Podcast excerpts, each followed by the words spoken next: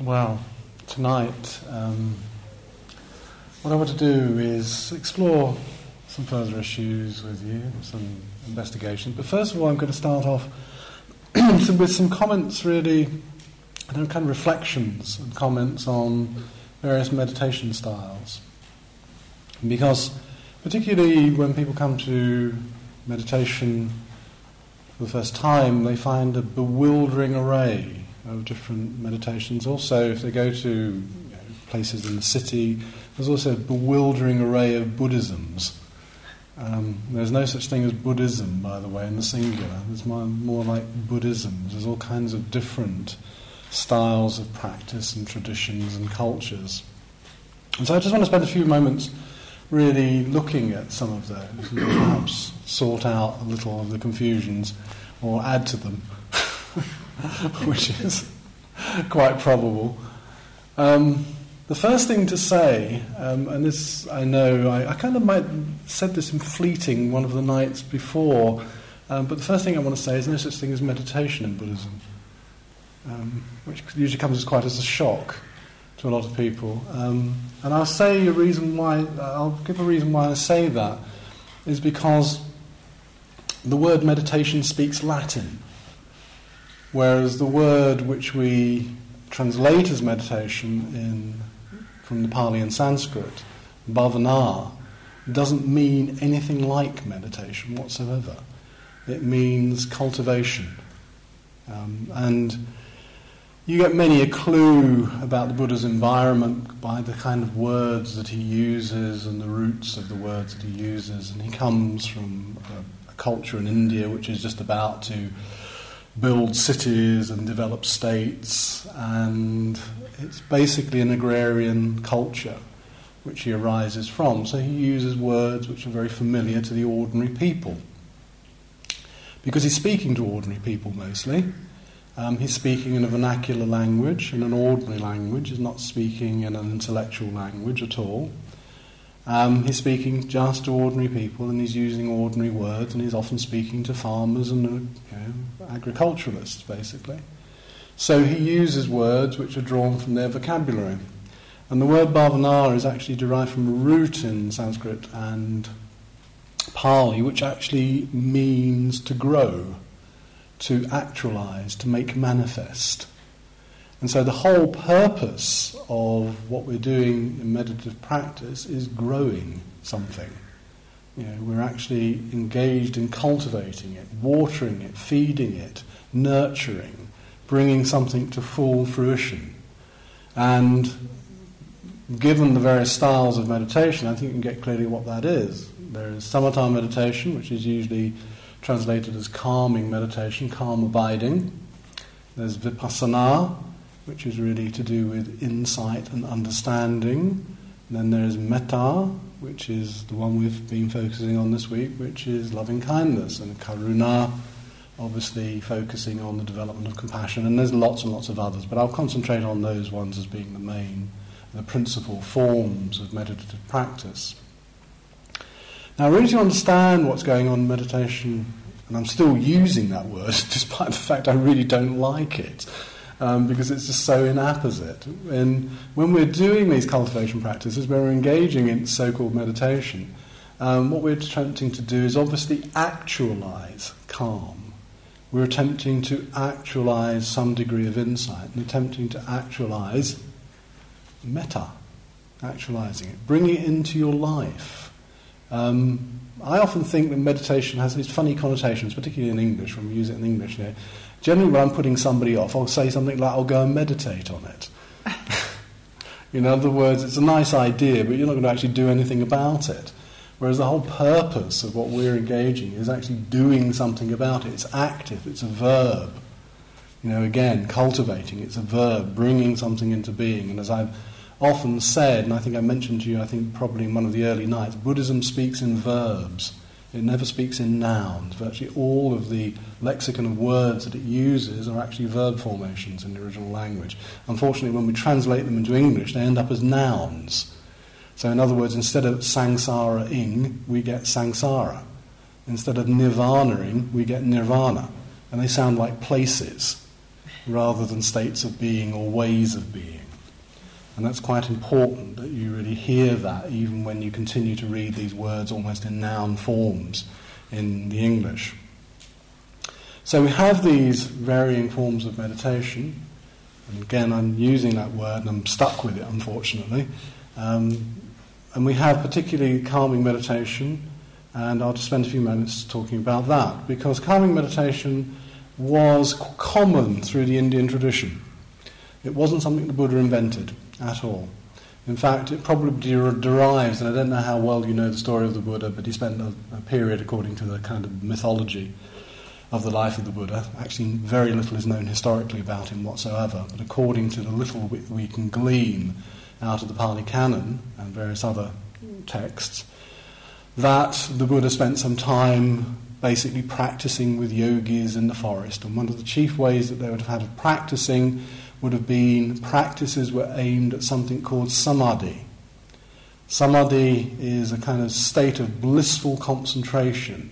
And from the early yogic tradition, as it often still is within the yogic tradition in India now, this was seen as the end of the practice. Once one had attained this kind of blissful state of concentration, that was kind of the end of it. They didn't go beyond it.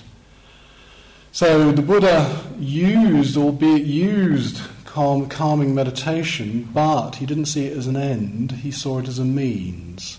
He saw it as a means of honing the mind, of calming the mind down, of stopping it from jumping all over the place. That, that kind of phrase I referred to the other night that Tibetans use, which is monkey mind, this leaping around all over the place, actually beginning to calm the mind down. In Tibetan texts, they generally define these things, and actually, calming meditation in Tibetan texts is defined as the ability to hold an object without being interrupted by discursive thought. So, in other words, it's not implying that discursive thought disappears altogether. I always kind of say there is nobody going to stick a vacuum cleaner in your head and hoover out all the thoughts. You know, that's not going to happen. This is not what it's about, actually getting rid of all the thoughts. What it is, is the ability to be able to rest or hold the mind on that particular object without being constantly interrupted. You know, the way we go on, you know, the way that happens in our meditation practice at the moment, particularly in the beginning, is you constantly keep drifting off, constantly keep drifting off, and have to bring yourself back. In a way, that is just the process. That is the process that we're engaged in, of the attentiveness to when the mind drifts off. And as I've said to you over this week so far, it doesn't matter, actually, how many times that happens uh, in the early stages. It really, really does not matter. This is all part of the process. We should not define meditation in terms of good and bad, how many times I've drifted away from the object.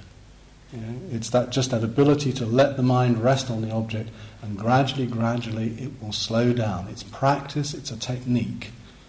Um, there are many, many different types of meditative object. The breath is considered to be an object, for example, for everybody. Yet, if one looks at a text like Buddhaghosa's Visuddhimagga, which is actually um, the kind of chief meditation handbook, if you like, that's used within the Theravada tradition, the tradition of Sri Lanka, Burma, Thailand, etc., then we find that actually Buddhaghosa recommends 40 different objects of meditation according to your personality type. you know, if you're a greed type or a hate type, you know, or an intellectual type, then you get re- recommended various types of object. But actually, the breath is a universal object. It's there for everybody, which is probably why whenever you go on retreats, you tend to get the breath as an object.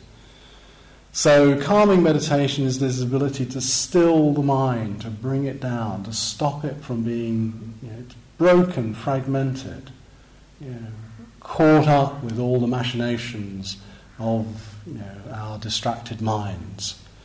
It's often likened to stilling the pool. When the pool is still, it will reflect the moon.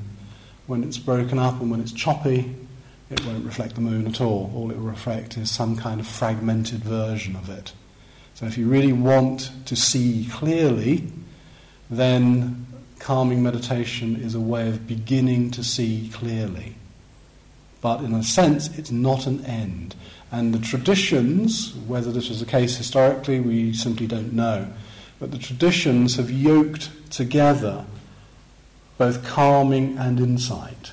So calming is often seen in the modern world, not so much so, but in certainly prior to the 19th century, calming was seen as a preliminary to the development of insight. So you would start off with calming meditation, you would attain at least something which is called access concentration. Access concentration is the ability to start concentrating. I mean, it's as simple as that. Moving beyond simple applied and sustained thought, which is actually involved in any technique of learning anything, to actually developing at least a modicum of concentration here, which is access to the first state of absorption or jhana. The whole process of really attaining calming is, as I say, a technique. It's really akin to learning anything. Um, and really, the stages which are talked about, certainly in the early jhanic stages, there are kind of different jhanic stages. There's kind of post the ordinary jhanic stages as well. These are states of absorption, basically, states of concentration, progressively more subtle and subtle versions of concentration. Where, for example, the self progressively drops out of the equation as we begin to meditate. Now, just to give you a very mundane example, um, I'll give you two mundane examples actually. A mundane example is something like learning to drive or learning a musical instrument.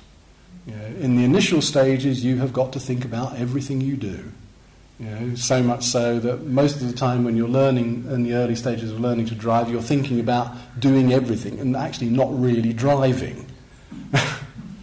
you know, you're thinking about when to depress the clutch and to engage the gear and when to steer at this and when to put the indicator on and all of the various things that you have to do. Equally so when learning a musical instrument. You have to know where to put your fingers and when to you know, use your right hand if it's a stringed instrument and all the rest of it. It's, it's a really kind of complex, lots of thoughts involved in the early stages of it. As you get progressively more proficient, then that kind of sustained and applied thought starts to drop out of the equation. You're ceasing to think so much. It's becoming more an ability, more trained. So you don't, at the early stages, let's take a kind of first jhanic stage. In the first jhanic stage, you're not having to think exactly where to put your fingers. They're finding their way there naturally, or more naturally. In fact, if you've probably noticed in anything like a technique like playing a musical instrument, the more you think about it, the worse it gets. So the ability to play really well is actually when the self, as a conscious thinking self, drops out of the equation and something else takes over. Um, I can liken this perhaps, you know, to you know, the novice on the piano to the concert pianist. If you like, the, con- you know, the, the classical concert pianist who sits on the stage in front of lots of people is in a kind of advanced jhanic state of concentration. And so it can really be likened to a technique of learning how to become progressively absorbed so that the self drops out.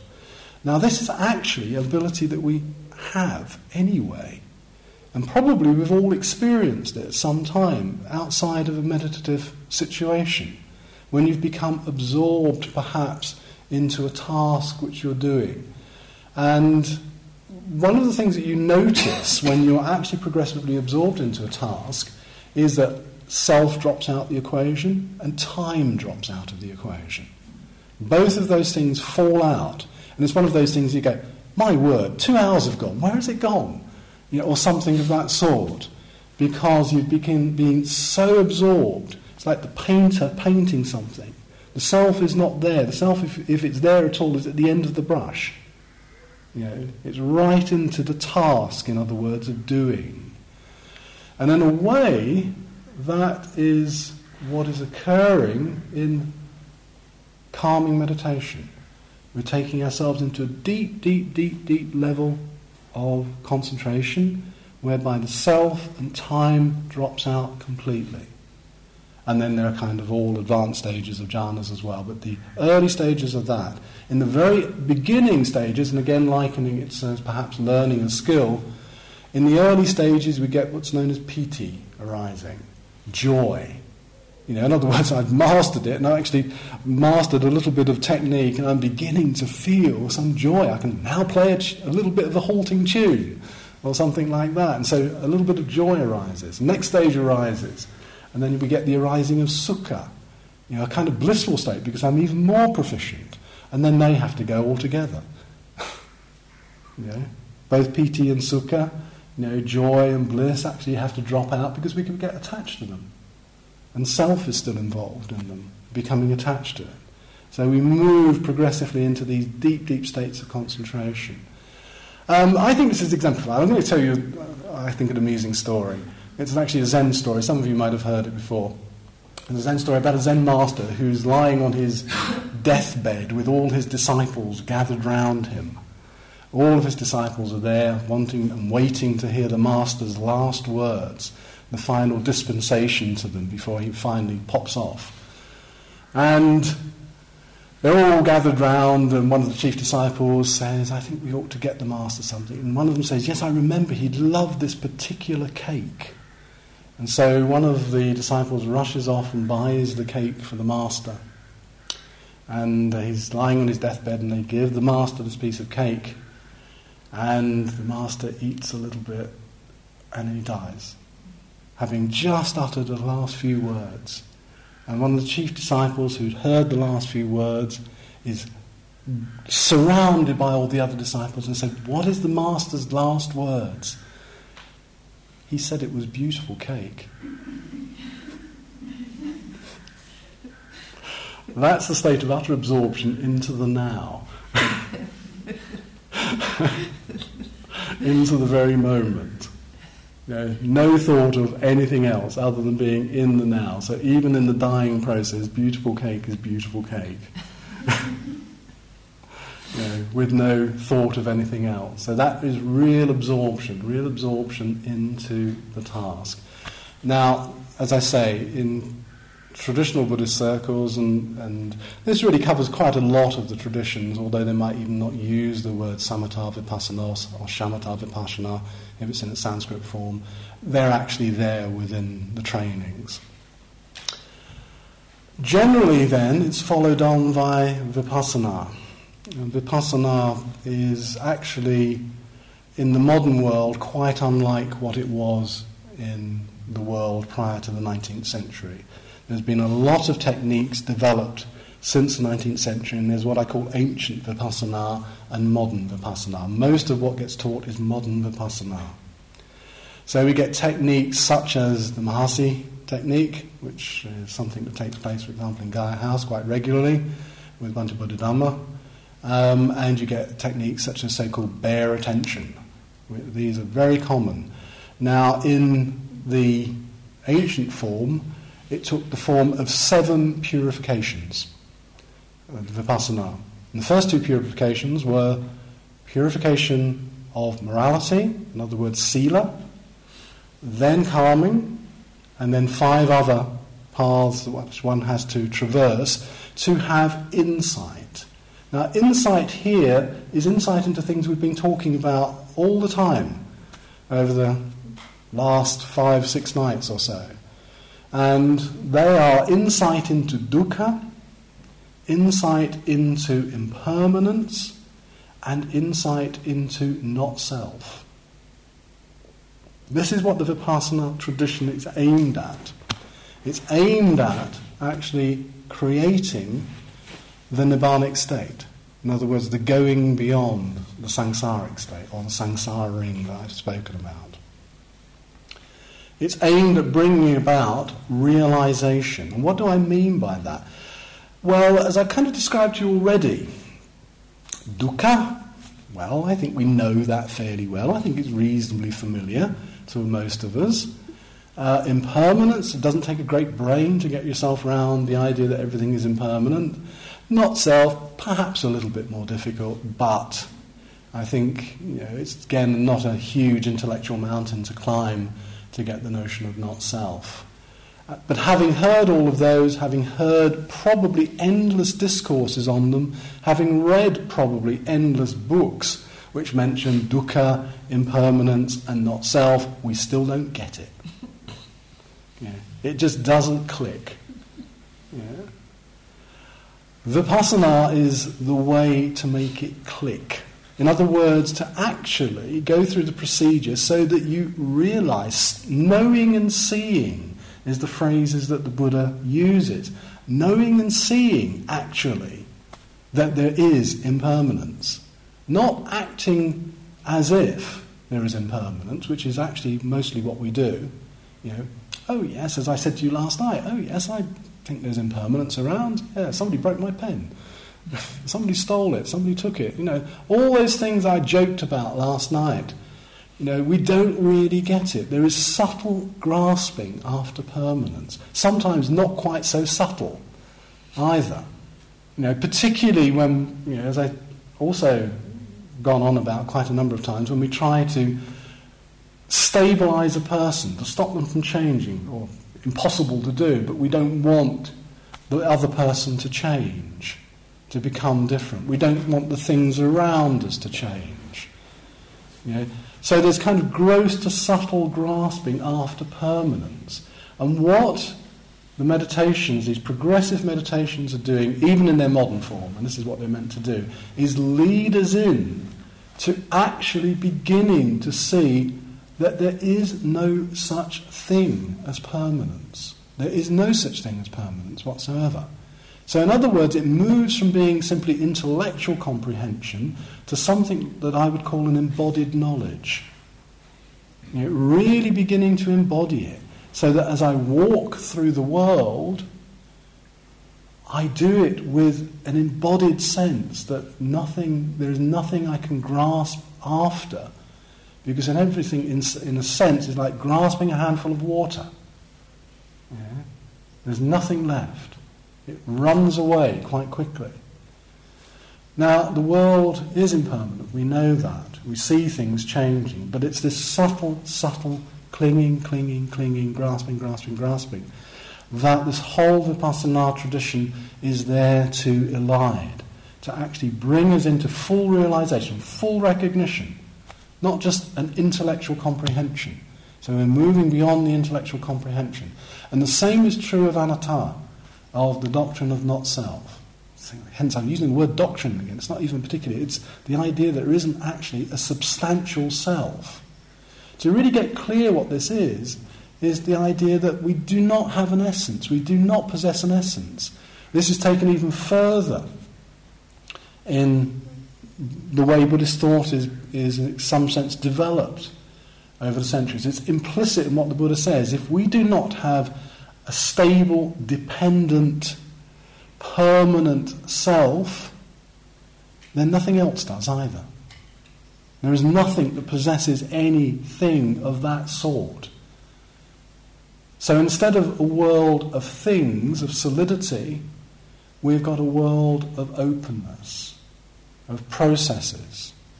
In other words, instead of discrete objects, we actually then move, and I'll perhaps explain this further tomorrow night, I won't go into it now, but we move into a world of, or an awareness of much greater independ- interdependence, of processes meshing, being together, something like an ecosystem, if one is thinking about analogies. You know, an ecosystem, you can't actually remove anything from the ecosystem without having an effect on everything else. And the same is true of this world. It's a world of intermeshing processes. And in a sense, there is no idea of us being discrete unto ourselves and the kind of phrases that we possibly often, possibly often use oh, it doesn't matter what I do, it's not going to hurt somebody else. Well, this whole point about this is in body, speech, and mind, everything we do has ramifications. Everything we do in body, speech, and mind. Obviously, directly in terms of our actions of body, directly in terms of our speech, but also almost this intangible element of thought, intention. This intention, the cetana, is so important. You know, it's the intention behind the act. This was the Buddha's gift, in some senses, to the world and actually saying, look, it's not what you do, it's the intention behind what you do that is so important. You know, so actually, even good actions done with the wrong intention somehow are karmically soiled here.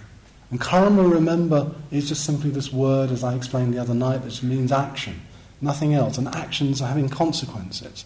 So we begin to see into this, we begin to see into the nexus of the complex relations of cause and effect.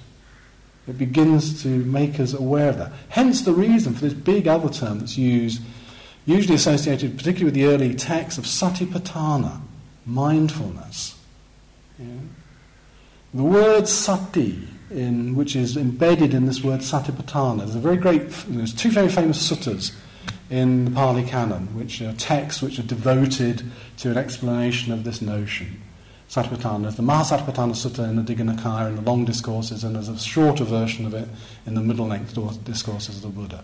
But the word sati is a very ancient word, and in Indian, in Indian languages, the word sati, both in Sanskrit and Pali, had the connotation of remembering something. It has that connotation. It also has the connotation of the directedness of attention to something. And it preserves both, although not a lot of the former is made of it in the traditions. But it preserves both the idea of remembering, calling to mind what you're actually doing. Like my story of the Zen master. The Zen master is in total mindfulness of what he's doing. Even in the dying process, he's conscious of eating a wonderful cake. Yeah. Even in that process. So he's actually attentive to what is going on in this. Now, it's a wonderful word. It actually works very well in English if we think of remembrance here. To remember is to bring something out of fragmentation into wholeness, into fullness, into focus. So, from a scattered, fragmented mind, in the process of mindfulness, with this idea of remembering, to remember is to bring back together, to remember something. That is what's going on in mindfulness practice. And again, there's lots of them. As I say, a whole text. It's actually one of the primary texts which are devoted to bhavana meditation practice within the Pali Canon, which the Buddha expounds on. And there's all sorts of commentaries to it as well. But it's the foundation for much of vipassana within the modern world.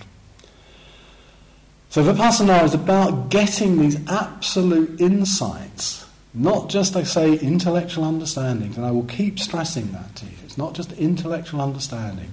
That will profit you not, generally. The intellectual understanding is only a stepping stone. One has to understand intellectually merely to move on into the experience.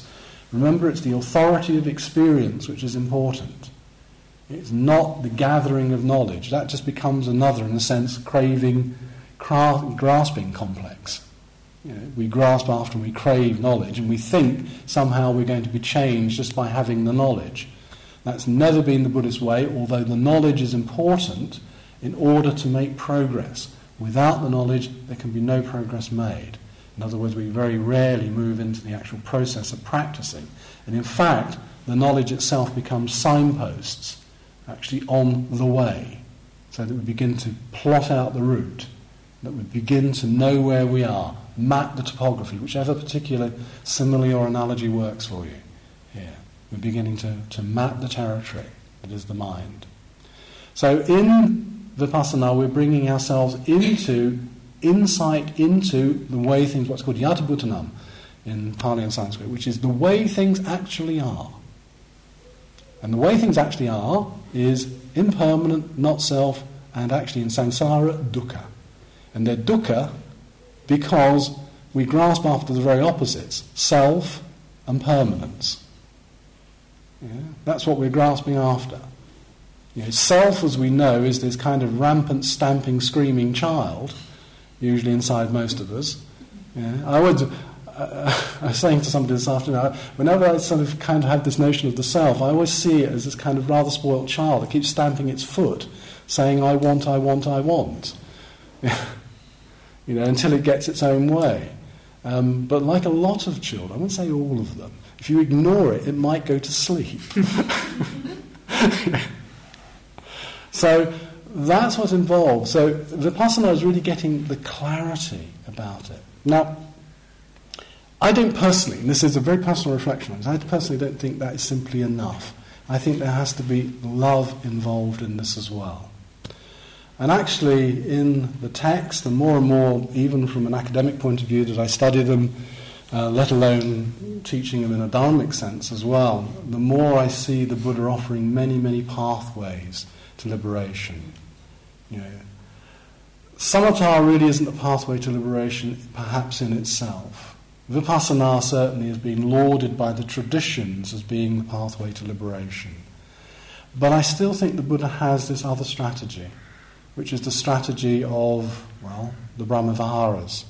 The Brahmaviharas being kindness, loving kindness, compassion, generally translated as sympathetic joy. And I hate the word sympathy, it sounds like it's patronizing. It's really appreciative joy, um, really being joyful at another's joyfulness, and then equanimity itself. And those, I think, are also direct pathways to liberation themselves. And in fact, I think without being able to see with love, it's just rather cold. In the Tibetan tradition, they really make a strong point of this, and by saying, for two wings of the bird to fly, for the winged bird to fly, it must have two wings the wings of compassion and the wings of insight and understanding, usually translated as wisdom. Without that, there's a kind of rather lopsided bird. You know, it's sort of flapping its way around. In fact, they even make it even stronger by saying that wisdom, I'll use the normal translation for it here, that wisdom without compassion is cold. Compassion without wisdom is sloppy. You know, so you need both, in other words. Not it's not good enough to keep noting, noting, noting, noting. I think it's important that one loves what one sees in the noting process. Without that, it remains rather distanced, rather perhaps cold. And so the whole process of the development of metta itself in bringing the eye of kindness to what is seen, because remember, in the metta practice, you know, it's stirring up all sorts of stuff. It's stirring up a lot of unexamined material which comes up, and you see it. Just as you would in Vipassana practice, you will see it. It comes to the surface. It unlocks those deep elements of the unconscious, of the psyche, um, which are there. Um, and it allows them to rise to the surface and be seen. But here it's allowing them to be seen with love and perhaps with patience as well. So the kind of message I'm trying to put forward is I think that metta is a complete practice in itself because it really encompasses the whole of what the Buddha is trying to do.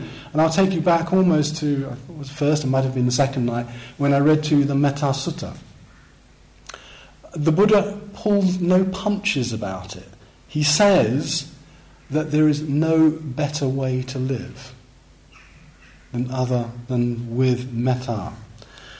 In fact, just to kind of push this even further, I'll read you a tiny bit from another text, which actually is the source actually for a lot of bare attention as well, which is something known as the Itivuttaka, which is um, a small text in the Pali Canon. A lot of the texts are very long, but this is a very small text, and it's included in what I call the odds and sods bits of the Pali Canon, uh, all the bits that couldn't be included in the main parts, and they just gathered them together in this kind of kind of miscellaneous collection of various texts.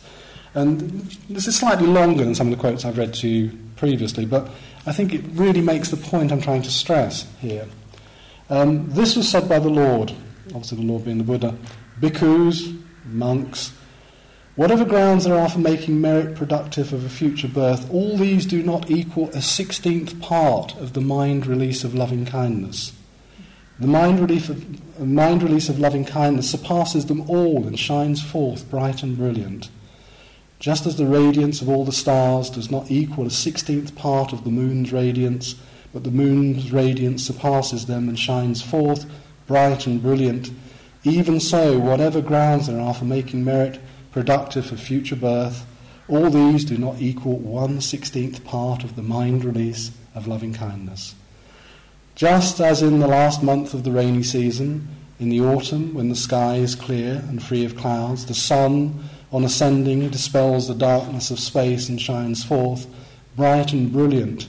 Even so, whatever grounds there are for making merit productive of future birth, all these do not equal one sixteenth part of the mind release of loving kindness. And just as in the night, at the moment of dawn, the morning star shines forth bright and brilliant, even so, whatever grounds there are for making merit productive of future birth, all these do not equal one sixteenth part of the mind release of loving kindness. The mind release of loving kindness surpasses them all and shines forth bright and brilliant. For one who mindfully develops boundless loving kindness, seeing the destruction of clinging, the fetters are completely worn away. If, with a mind uncorrupted, he pervades just one being, with pervasive, loving, kind thoughts, he makes a millionth of merit. But a noble one produces an abundance of merit by having a compassionate mind towards all living beings. Those royal seers who conquered the earth crowded with beings went about performing sacrifices. This was very traditional in Indian society the horse sacrifice, the man sacrifice, the water sacrifice. And that they called the unobstructed. But these do not even share one sixteenth part of a mind cultivated by love. Just as the entire starry host is dimmed by the moon's radiance, one who does not kill, nor cause others to kill, who does not con- conquer, nor cause others to conquer, who acts kindly towards all living beings, who has enmity for none, he is an awakened one. This too is the meaning of what was said by the Lord. I don't think he's beating around the bush there somehow. Um, I think he's making it pretty explicit about what loving kindness does uh, for us. Yet traditionally, loving kindness has been kind of relegated to second class citizen uh, within it. And I don't think that is what the Buddha is really speaking about. So, kind of recapping. Gosh, a lot of time has gone. I've got a great list of things I was going to talk about, but never mind. this is just one bit. So, just talking about the meditative traditions, the various styles we've got. We've got the samatha, which aims at the calming, which is, can be seen as a precursor for the development of vipassana.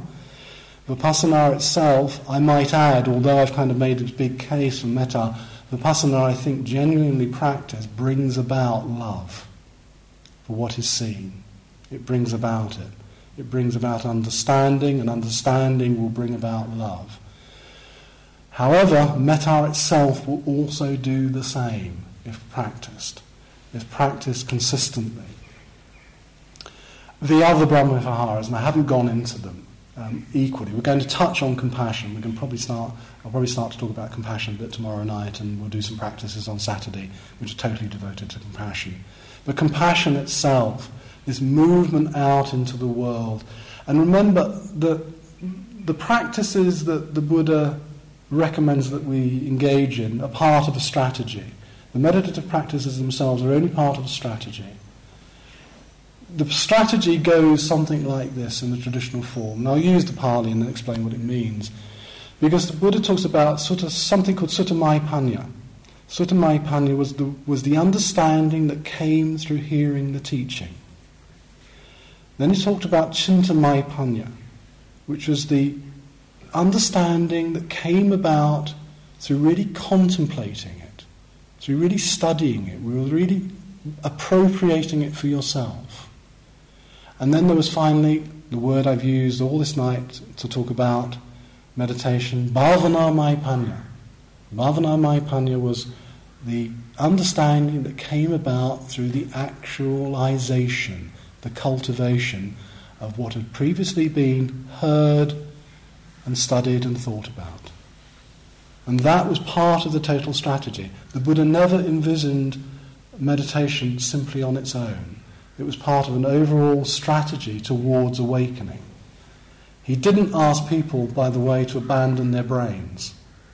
That was never part of his, you know, his kind of approach to things. In fact, you'll find in many of the suttas, in many of the texts, if one directly goes to them, you find him kind of reasoning with people, getting them to think it through for themselves. You know, asking them questions to try and develop their sense of understanding. Now, in the absence of somebody doing that for us, we have to do that for ourselves.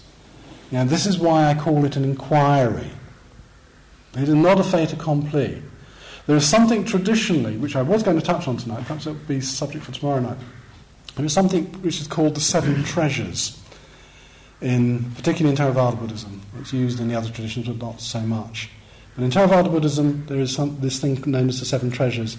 And these are so called the treasures that make one rich beyond material wealth. Beyond material wealth. In other words, they make you spiritually rich, not materially rich. And the first one starts off as being saddha. Saddha is usually translated as faith, which is an absolutely appalling translation um, because it really means confidence or trust. And it really starts to talk about, in other words, the inquiry that we have, the inquiry that we engage in. If one had was overwhelmed by total skeptical doubt, you would never engage in the inquiry in the first place. You might have doubt as you pass through it, which is part of the inquiry. But total skeptical doubt would stop you from moving beyond the first point. In other words, when the Buddha is recommending having confidence and trust, he's really only giving us a pedagogical device. if you went into uh, when you were at school and disbelieved everything the teacher said to you, you would never learn anything. If you went to the doctor and actually disbelieved, actually might be wise sometimes these days, but never mind. if you disbelieved everything they ever said to you, you might not get well. In other words, you have to have a degree of competence or trust when you go to, if you like, the expert. But here, the expert is the spiritual expert, and that's the way the Buddha is often likened to a spiritual doctor. The whole of the Four Ennobling Truths is usually seen as a diagnosis, as I said, and a regimen to cure, you know, a regimen to healing you. And so it's important that we have this, but it's important also that we don't understand this notion of confidence and trust as being blind faith, which is why I don't like the translation faith. Because if we if we have that, then it's just a, it's basically just the adherence to another set of propositions. And often um, traditions which demand what I call blind faith demand it of a whole set of propositions, something like the credo the creed, is adherence to a set of propositions which, in a sense, can't be verified. What the Buddha is saying is everything that he's teaching, although one might not, might not see it now, can actually be verified in your experience. But you've got to have confidence and trust to even embark on wanting to verify them in your experience. And even to engage in the meditative procedure one has to have a degree of confidence and trust because we're aiming towards cultivation, we're aiming towards actually beginning to see things the way they are. We're a long way off at this moment in time. So when the Buddha speaks about freedom, nibbana, release, seeing the way things really are, in a way these are promissory notes, just in the sense of the way I've held out promissory notes and said I'll talk about certain things. Yeah. But they are simply promissory notes to get us to begin to engage in the process. Now, he starts off by something we really can see, doesn't he? He talks about dukkha. As I say, dukkha is not a belief. You know, you can't say, well, I'm a Buddhist because I believe in dukkha. that's not what it's about. You know, it's either there or it's not. it's there in your life or it isn't. You can see it or you can't. Yeah, if you can't see it, then actually there's no motivation to practice, in a sense. This is why, in the traditional kind of understanding of the cosmology, it says that the devas, you remember the ones I told you had everything here, the gods, um, traditionally have no motivation to practice because they think they've got everything. Yeah, you and I perhaps I would suggest that um, you know, we perhaps perceive that we haven't quite got everything. So therefore there is a motivation, particularly when we see dukkha in action. So when we come back to the insight of talking about vipassana meditation, immediately you get one. That's your first insight. That there is dukkha around. Now, what you're then in expanding on that, and we can also see that that dukkha is caused by, for example, grasping after permanence when there is impermanence. That it simply isn't there. The more I grasp after it, the more I'm grasping after the evanescent. It's simply, I cannot hold on to it. And as I kind of implied when I talked about death the other evening, well, you can't take any of it with you anyway. None of it is going to come with you.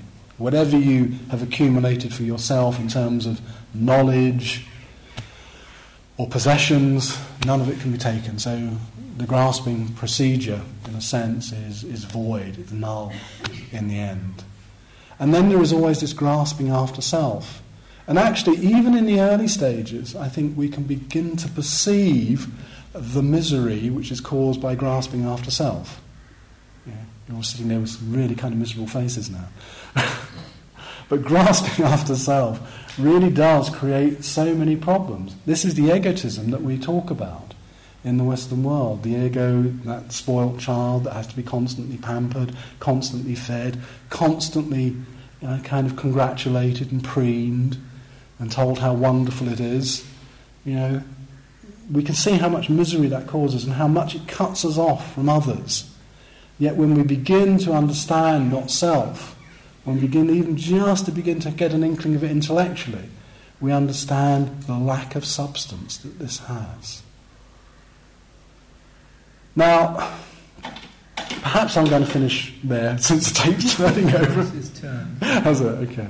Well, I'm, I'm going to perhaps just kind of finish off because one of the things that's important, I think, to remember through this whole process, and I've been stressing this to a few individuals who of seen, seen me today, is that one ought to keep a humour about all this as well.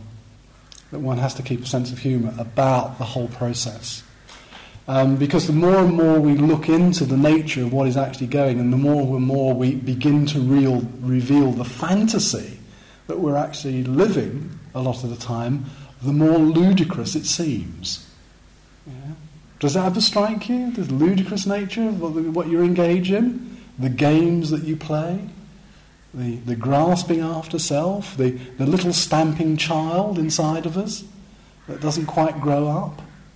Um, you know, this is almost hilarious yeah, in its kind of nature when we begin to see it. And certain traditions use a lot of humour. One of the things that always struck me, particularly in my early, early training, because I was trained in two traditions, which was the Tibetan tradition and the Theravada tradition.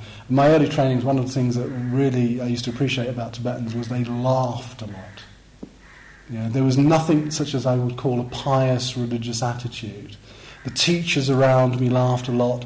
The Dalai Lama giggled constantly through everything. Um, he was very serious at times as well, but I always remember one particular instance where we were starting off on a very so called serious ceremony where they were doing this particular puja. What happened? The chant master started off on one chant, the Dalai Lama started off on another. Completely different chant. And so the whole kind of, if you imagine a room full of about 200 monks, just fell around laughing for about, for about 20 minutes. until they all recovered their composure to be actually be able to get on with the chanting again.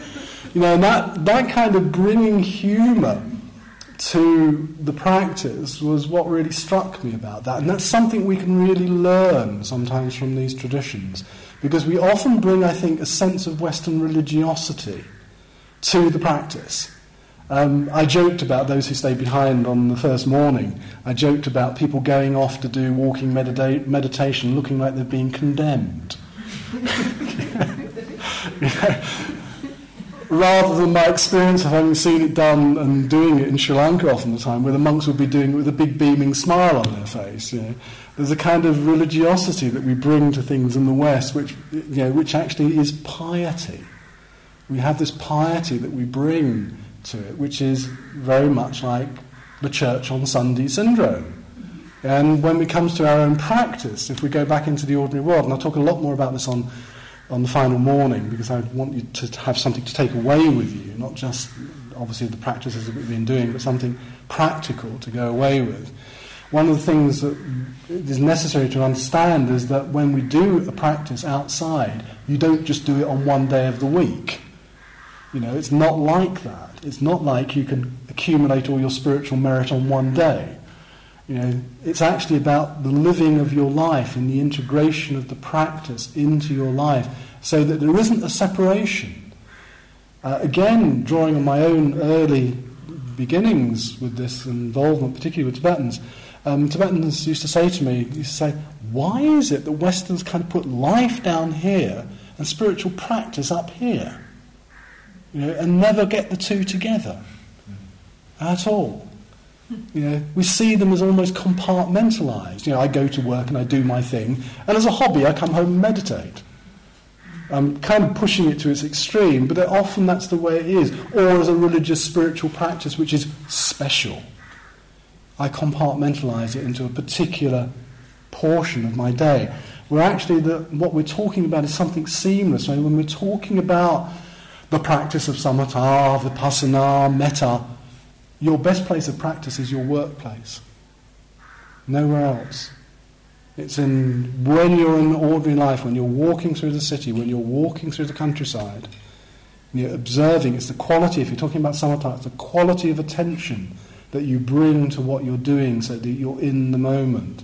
It's the quality of noting something to see perhaps that it's impermanent. Those phrases that I used last night, this is what brings about realization of not self. This is not me, this is not mine, and this is not I. With anything that is arising for you. This is not me, this is not mine, and this is not I. So, in fact, there is no self for it to be attached to in this sticky way that we often see it. To note impermanence. Again, often this is done, particularly in Japanese Buddhism, humorously. I've said this so many times, but I, I still love this haiku. It still has me rolling around every time I, I say it, which is, you know, my house burnt down last night. Now I have a clear view of the moon. In other words, getting you to see something else through it. Yeah. Or a beautiful red rose by the roadside. My horse ate it.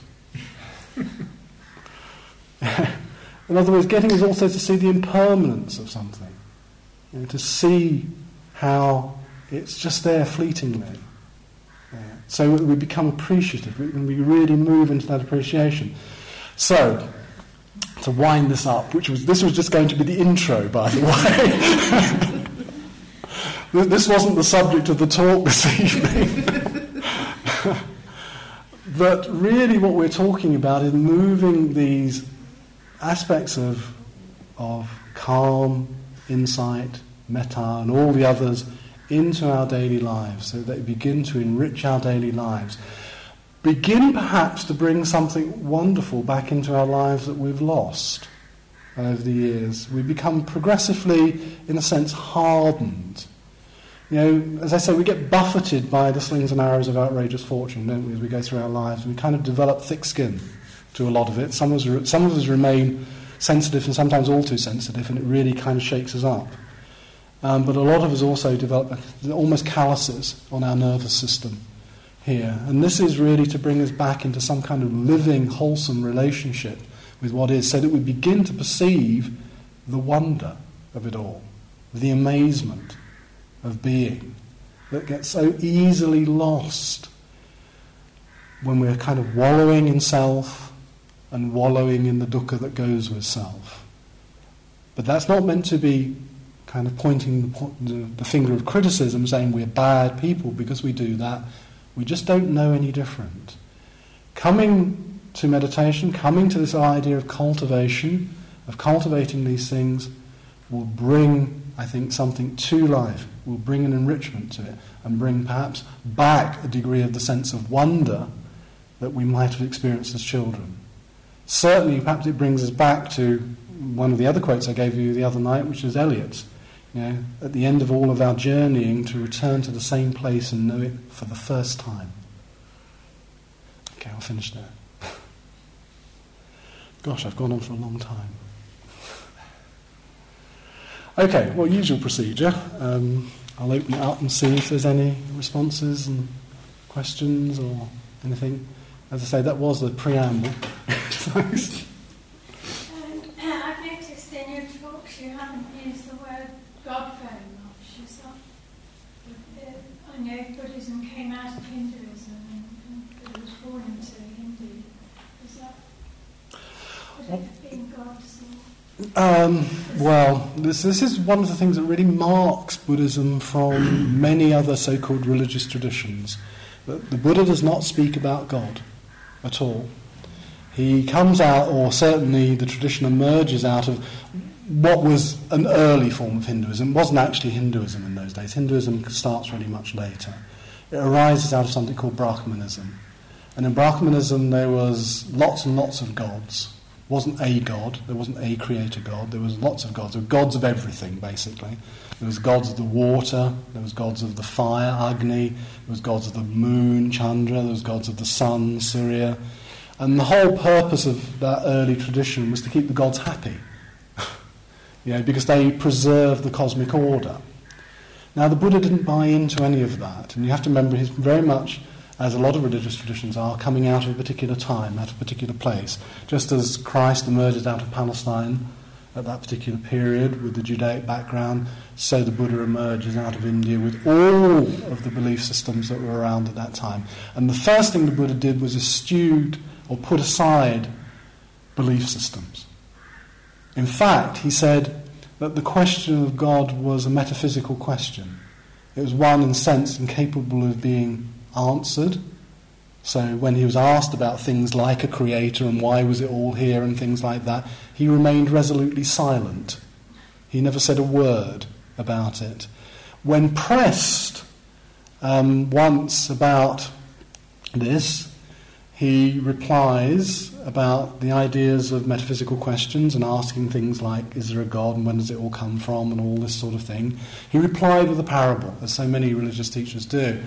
He said asking these questions is a bit like a man being hit by an arrow. And he falls to the floor and lies on the floor with the arrow stuck in him, and they all rush up to him and say, Shall we get the doctor? And the man lying with the arrow stuck in him says, Before you get the doctor, can you tell me the name of the man who fired the arrow? Can you, can you tell me the name of his brothers? What caste he came from? What was his family name? What village did he come from? And there's a whole load of other stuff, and then he gets into what is the arrow made of? What are the feathers in the arrow made of? You know, are they are they from goose? Are they from eagle? Or, you know, and there's a whole list of questions. And the Buddha very, very succinctly puts it. He says, The man who asks questions in this way will die. and the point he's making is, and remember, this really comes back to our starting point, and the point I've been emphasizing the whole week, which is about dukkha. You know, the Buddha is saying we have a problem, and that problem is the suffering, the unsatisfactoriness we find ourselves mired in. If we really want to deal with that, then we concentrate on the problem. Now, all of those questions might be very interesting, in a sense. If you're asking you know, whether there's a God or there isn't a God, where did it all come from? How was creation started? All these kind of big, big questions that human beings have had for centuries, and they were there present in India just as they were present in ancient Greece as well. But the Buddha is saying if you really, really want to solve this problem of dukkha, concentrate on the problem. Don't ask irrelevances. And so that's also partly the reason why God doesn't raise his, her head in Buddhism at all. He considers it to be irrelevant to the question he's dealing with. He says, if you want to know about things like that, go and ask the Brahmins. Not me. You know, if you want to know about dukkha and the overcoming of dukkha, then I'm your man. no, he actually puts it more elegantly than that. so who, who, who would a prayer be directed to? Prayer isn't directed to anybody, really. A prayer is an orientation of mind, if you like. It's not directed at something in specifically. I mean, obviously, in things like the Christian tradition and that, we pray or there is prayer to a deity, to a god. In the Buddhist tradition, it's more like a heartfelt wish. So, for example, if a Buddhist puts his hands together and says, May all beings be happy, it's not praying to, Well, God, can you make all beings be happy? It's saying, as a really kind of deep, deep, heartfelt, loving wish, May all beings be happy. And in other words, it's a part again of orienting the mind towards others and away from yourself. So it's about mind transformation. I haven't said this, I usually actually say this on all the courses I teach, but Buddhism is about one thing. Not only is it about the transformation, not only is it about the overcoming of dukkha, but it's, a, it's the transformation of mind. Buddhism, in really in its totality, is about the transformation of mind. And in transforming the mind, in a way you transform everything. Because you can transform your speech and your behavior. Because remember, everything emerges from mind. Coming back to intention again. Yeah, the intention behind our speech, the intention behind our actions. And so the Buddha is aiming at transforming that mind from being an, a mixture of actually a lot of unwholesomeness and a, a bit of wholesomeness to transforming it into a wholesome mind. The terms that are used are actually kusala and akusala, from unskillful to skillful, from unwholesome to wholesome. That's the movement that the Buddha is really indicating. In saying, in transforming to a wholesome mind, we overcome dukkha. It ceases. If we totally transform all of the impediments that hold us to our samsara. So prayer isn't directed at any body. well, no, it's confusing, isn't it? I mean, I pray very often, and I'm often sort of change my mind. It can be God or goddess or. Mm. I don't know,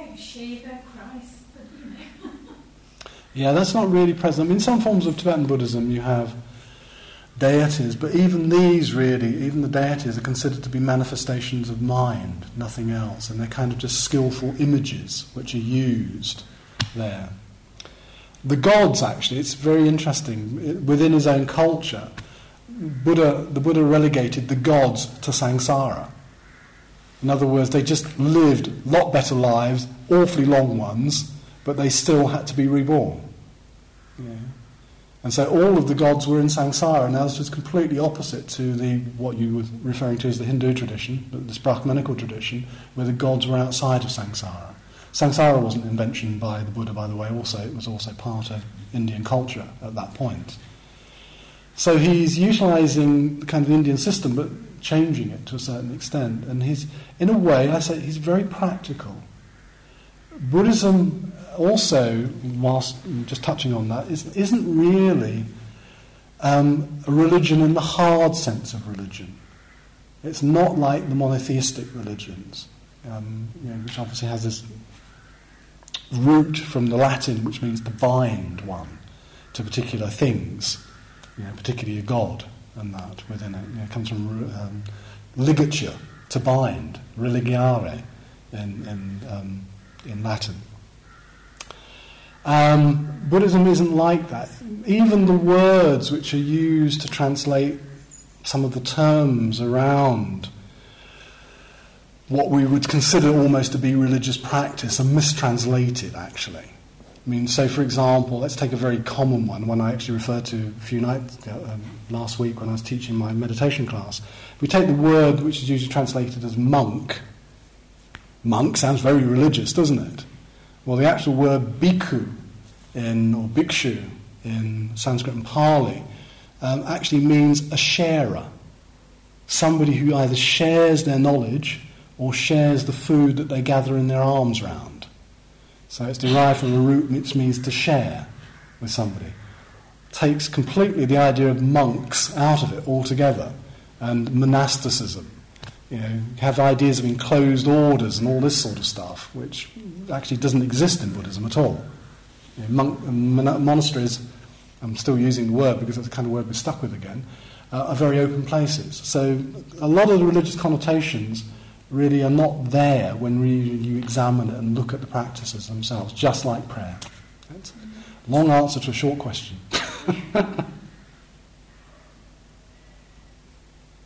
yeah, Grace.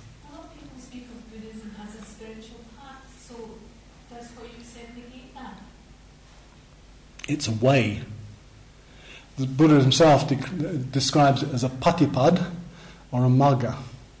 Um, one is kind of a footsteps, patipad, yeah, which means to step in the foot, footprints. Pada, that's the other version that's used, as in Dhammapada, it means footprints of the Dhamma. Yeah. In other words, you follow those footprints. Or it's a magga, it's a way, a way or a path itself. And so it is a way of being. I mean, I tend to see that, hear that way very much not again as a noun, but as, an, as a verb, waymaking, moving through the world in a particular way. It is, you know, at, very, at the very base, a way of life. A way of life which I've kind of suggested to you when I'm talking about the meditation traditions this evening, it, it, that really influences everything. It changes everything if one really approaches it. If you really, really approach life with mindfulness, everything is changed by that. You know? So yes, I mean I don't disagree. It doesn't. What I've said doesn't negate the idea of a spiritual path. It's a path and a way, but have, you have to hear it in a dynamic sense. It's not just a kind of laid out. That's why I've often joked about it. I think I've done it over this week so far. It's not a route march. It's not a route march from unenlightenment to enlightenment or unawakening to awakening. it's, it's a way making. It's a way of finding way, one's way through the world.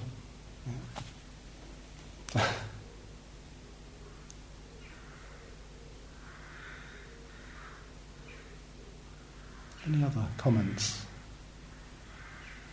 Questions?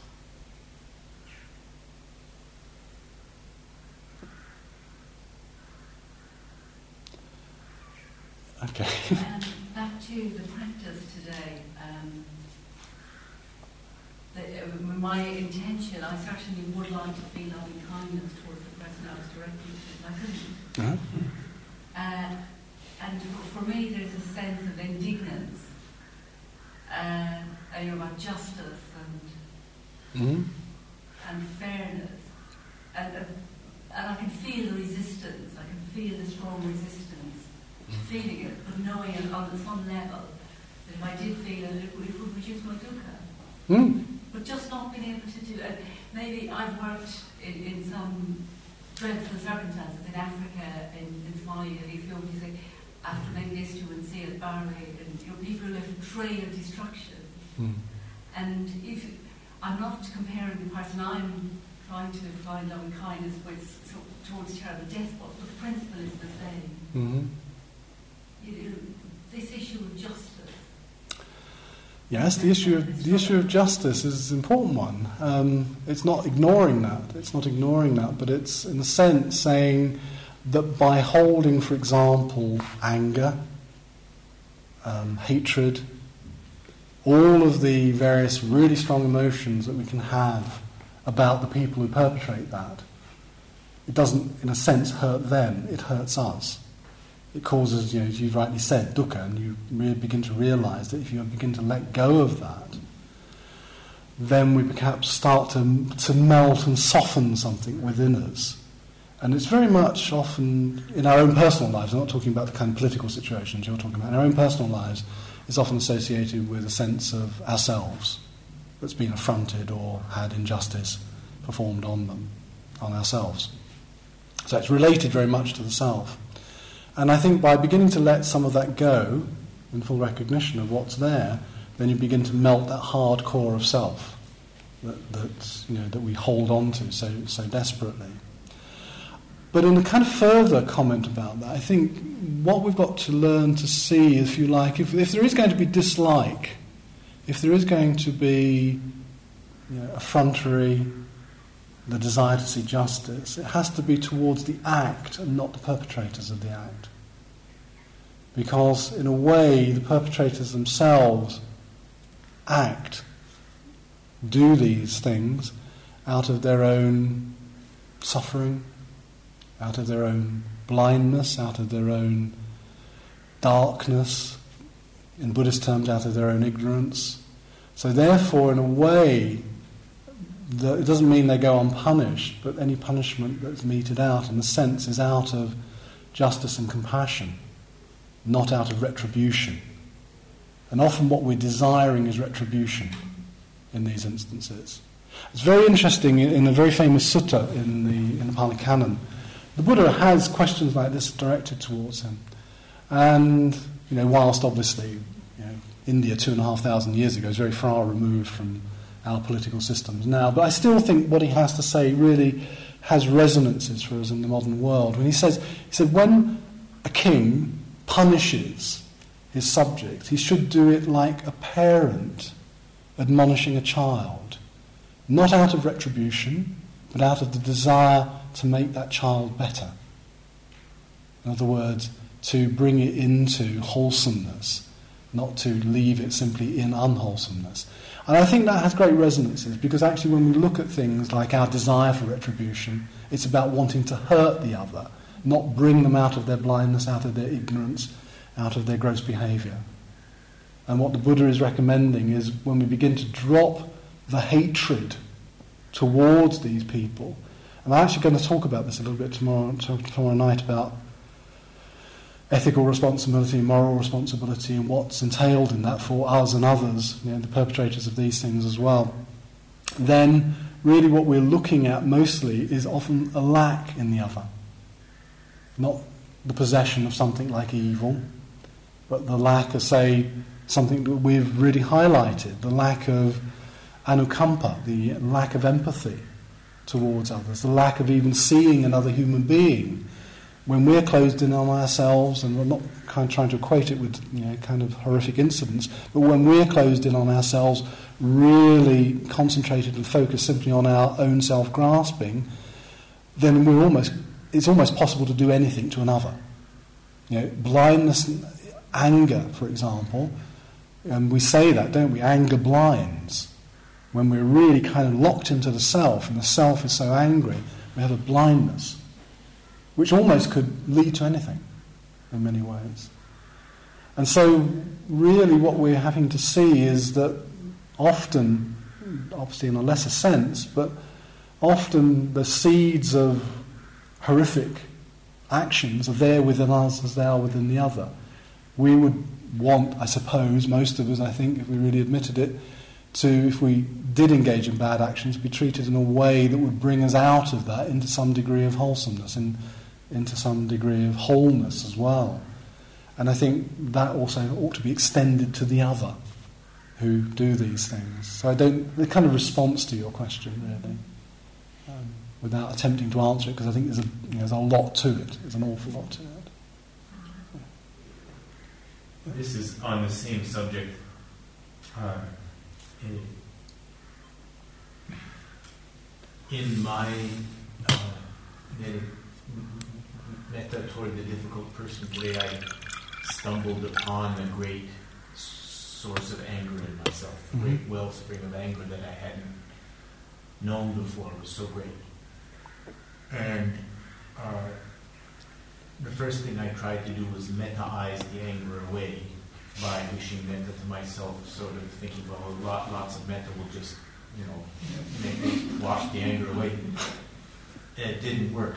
Um, uh, I needed and still need to spend lots of time on the anger and, and being with it and allowing myself to be angry, to feel angry, mm-hmm. and and and not jump to metta so quickly. So what started out as a day of metta meditation became an anger meditation. Mm-hmm. So uh, I, I think that many times in in Dharma talks we are urged to let go of the anger or to uh, to to uh, supplant it with metta. But I think you can't do that mm. until you really know it and until you embrace it and come to some terms with it. And that can take a long time. Yeah, it can. And in a way, it echoes partly what I've been saying throughout the course, throughout the retreat. Which is, in a way, you don't let it go, it lets you go. You know, it, it lets you go when you fully acknowledged it. You know, it's only in that full acknowledgement when you've invited, in a sense, and I'm kind of using these phrases again, which we've used in the meditation, when you've seen something not necessarily as an enemy. You don't have to treat anger as an enemy. It's there. We often see it as an enemy, it's something to be vanquished, got rid of as quickly as possible. And I think your attempt to metta-ize it out of existence you know, is an attempt in a way to do that, to vanquish it, to get rid of it. And that's not full acknowledgement of it. In other words, you're not really fully acknowledging who and what you are at this moment in time with the anger, with whatever other negative emotions are there. When we fully acknowledge it, it will let us go. You know, it's just like the friend who comes into your house. When you really, really fully acknowledge them, they've said all they have to say, they'll perhaps leave. And I think that's what goes on.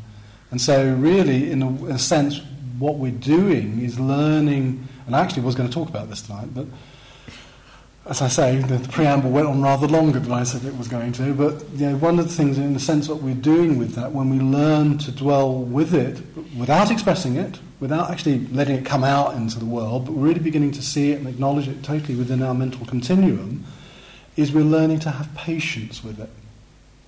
And patience is actually what neutralizes anger. Having patience. That welcoming in, allowing it to hang around, say what it's got to say, and leave. Maybe also knowing that very often under the layer of anger is hurt, mm. and that once that's um, acknowledged, mm. the anger tends to melt. Yeah, but until the hurt is really seen. Yes, I mean, ang- ang- none of the none of these complexes, none of the emotions, the strong emotions we have, are really kind of naked in a way. They have lots of clothing of other stuff around them as well. They're, you know, they're rooted in other dimensions, such as say is hurt, could be resentment, could be all sorts of other mental complexes as well, which in a sense back that up. What we see, of course, unless we let it dwell for a while, is just the anger. We don't begin to see the complex that it is. And we don't begin to melt that complex. So I agree with you. I mean, I think we do have to see the other elements within it. Sometimes the anger will diminish and you'll just be feeling the hurt. And then the hurt will be diminished and you'll see something else underlying that. So it's kind of letting it go, melting backwards through it, but not in a psychoanalytic sense of trying to pursue it, letting it, in a sense, materialize or actualize itself rather than go after it. I always tend to think of psychoanalysis as being a bit like a butterfly hunter, trying to pin it down eventually. And we're not trying to do that at all. We're trying to let it fly away. So I concur, basically. okay, well. Thank you for listening. To learn how you can support the teachers and Dharma Seed, please visit dharmaseed.org slash donate.